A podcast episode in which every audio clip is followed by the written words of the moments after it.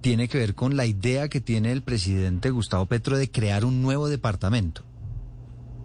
Sí, Eduardo, mire, este, esto por eso yo decía que para mí particularmente es de suma trascendencia, porque es, porque tiene que ver con el ordenamiento territorial en Colombia, que es un debate de fondo.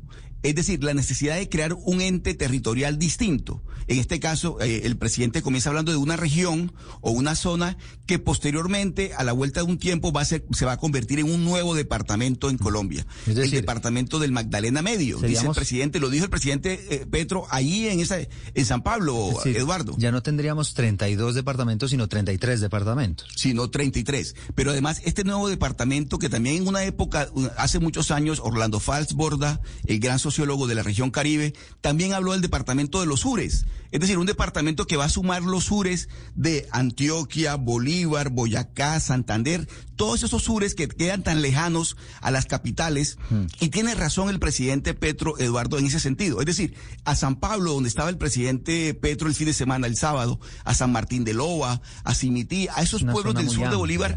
Cartagena le queda muy lejos. Cartagena, que es la capital del departamento, le queda muy lejos. Hay una interconexión del río Magdalena, que es la que yo creo que a la que le está apuntando el presidente Petro, que es muy valiosa y muy importante. Es decir, conectar todos los sures en un nuevo departamento. Y el departamento de Santander, además que es supremamente largo, ¿no? También. llega casi, también. llega al oriente del país y llega casi hasta el centro, entonces ahí es donde plantea esto. Esto fue lo que dijo, escuchen ustedes, el presidente Gustavo Petro desde San Pablo Bolívar con esa idea de crear un nuevo departamento. Más fácil llegar a Barranca Bermeja que a la capital del departamento.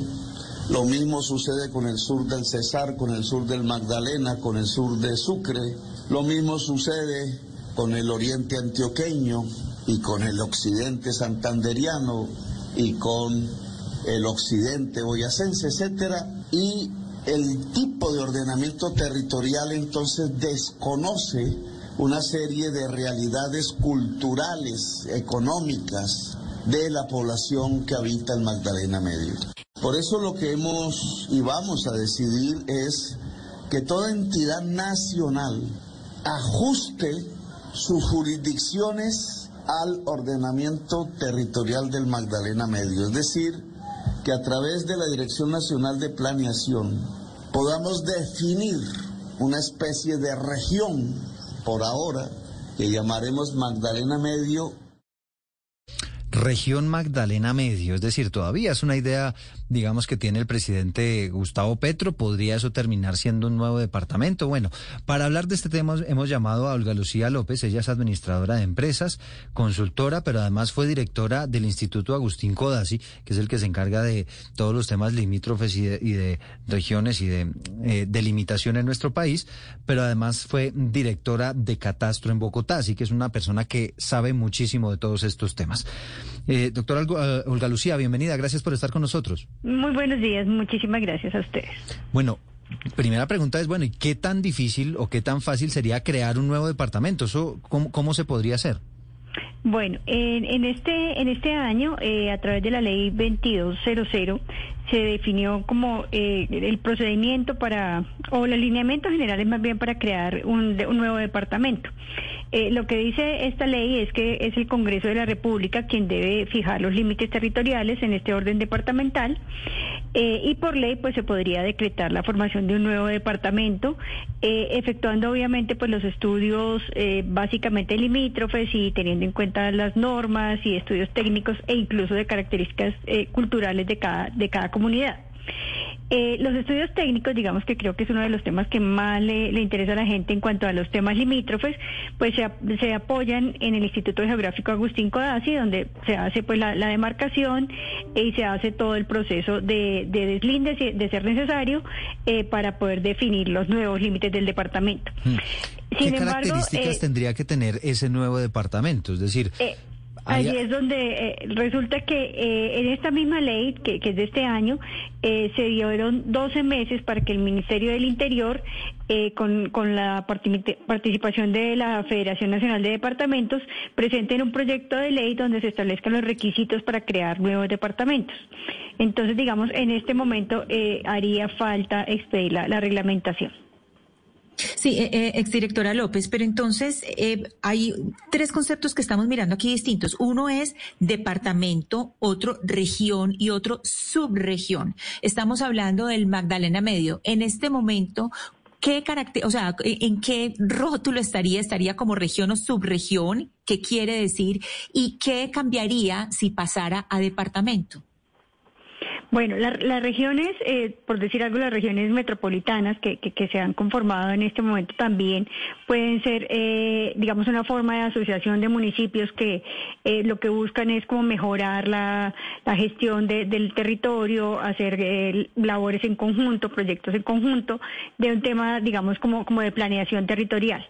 El departamento pues tiene una autonomía, lógicamente ella tiene una, una personalidad jurídica, etcétera, y pues el tratamiento, digamos, el procedimiento para poder hacer la región sí sería pues eh, diferente. Allí pues bastaría con la con la voluntad de, cada uno de los municipios de querer hacer su, su región y poderse unir. Pero mire, doctora López, es decir, el, el, presidente Petro se refiere a una realidad que no se puede desconocer.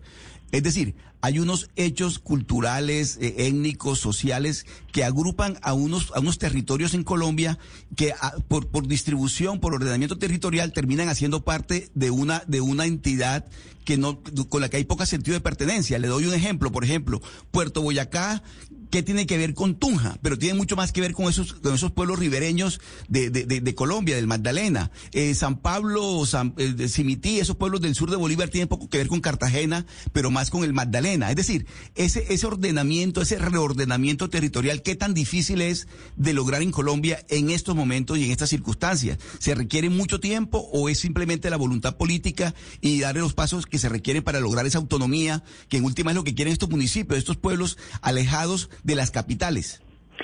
Pues el, Congreso, digamos, pues tiene la, potestad también de poder definir, digamos, o, redefinir la división política que, está definida en este momento. Entonces, digamos que tendría el tiempo de un trámite legislativo aproximadamente. Lógicamente, la creación de una región pues sería mucho más corta porque bastaría con la, eh, la integración y con la voluntad de los municipios que se quisieran reunir. En este caso, pues sería necesario de todas maneras separar algunos municipios, separar algunas regiones en el que, eh, pues, sería eh, el trámite del departamento pues como el, óptimo para hacerlo, pero pues sí tendría que tardar eh, un tiempo en el trámite legislativo más eh, pues esperar la definición de los requisitos que debería tener, ¿no? Esa delimitación, ¿quién la decide? Es decir, usted nos ha venido explicando que el Congreso, pero imagino yo que debe haber como una propuesta inicial, ¿no? Y no debe ser nada fácil establecer, bueno, el límite en Antioquia va a ser este, o sea, le vamos a, rapar un poquito de Antioquia, le vamos a arrancar un poquito a Bolívar, le vamos a arrancar un poquito a Santander, otro poquito a Boyacá. ¿Quién define hasta dónde, ¿no? Eh, ¿Qué tan grande es la mordida? Bueno, eh, eh, normalmente cuando hay eh, conflictos limítrofes o cuando se requiere, hay dudas en cuanto a los límites entre, entre dos áreas, lo que se hace es que mm, los mismos municipios toman la iniciativa para poder solucionar este conflicto limítrofe. El, el Congreso también lo puede pedir que se, que se aclare. allí se hacen un proceso que está, digamos, reglado también, en el cual se presentan propuestas eh, de, hasta dónde deben ir los límites y estas propuestas surten eh, varias sesiones eh, de una comisión de deslinde en la que participan funcionarios del Instituto Geográfico Agustín Codazzi también, eh, personas o habitantes de los, municipios que estén en conflicto, se hacen los informes técnicos, las visitas a campo, se hace una reconstrucción histórica de los límites, muchas veces hay límites definidos eh, históricamente, otras veces han desaparecido porque eran límites naturales o pues sencillamente se, se pretende por alguna de las partes modificar. después de que se hacen esta esta comisión hay varias sesiones eh, de deslinde en, las que se lleva una propuesta final.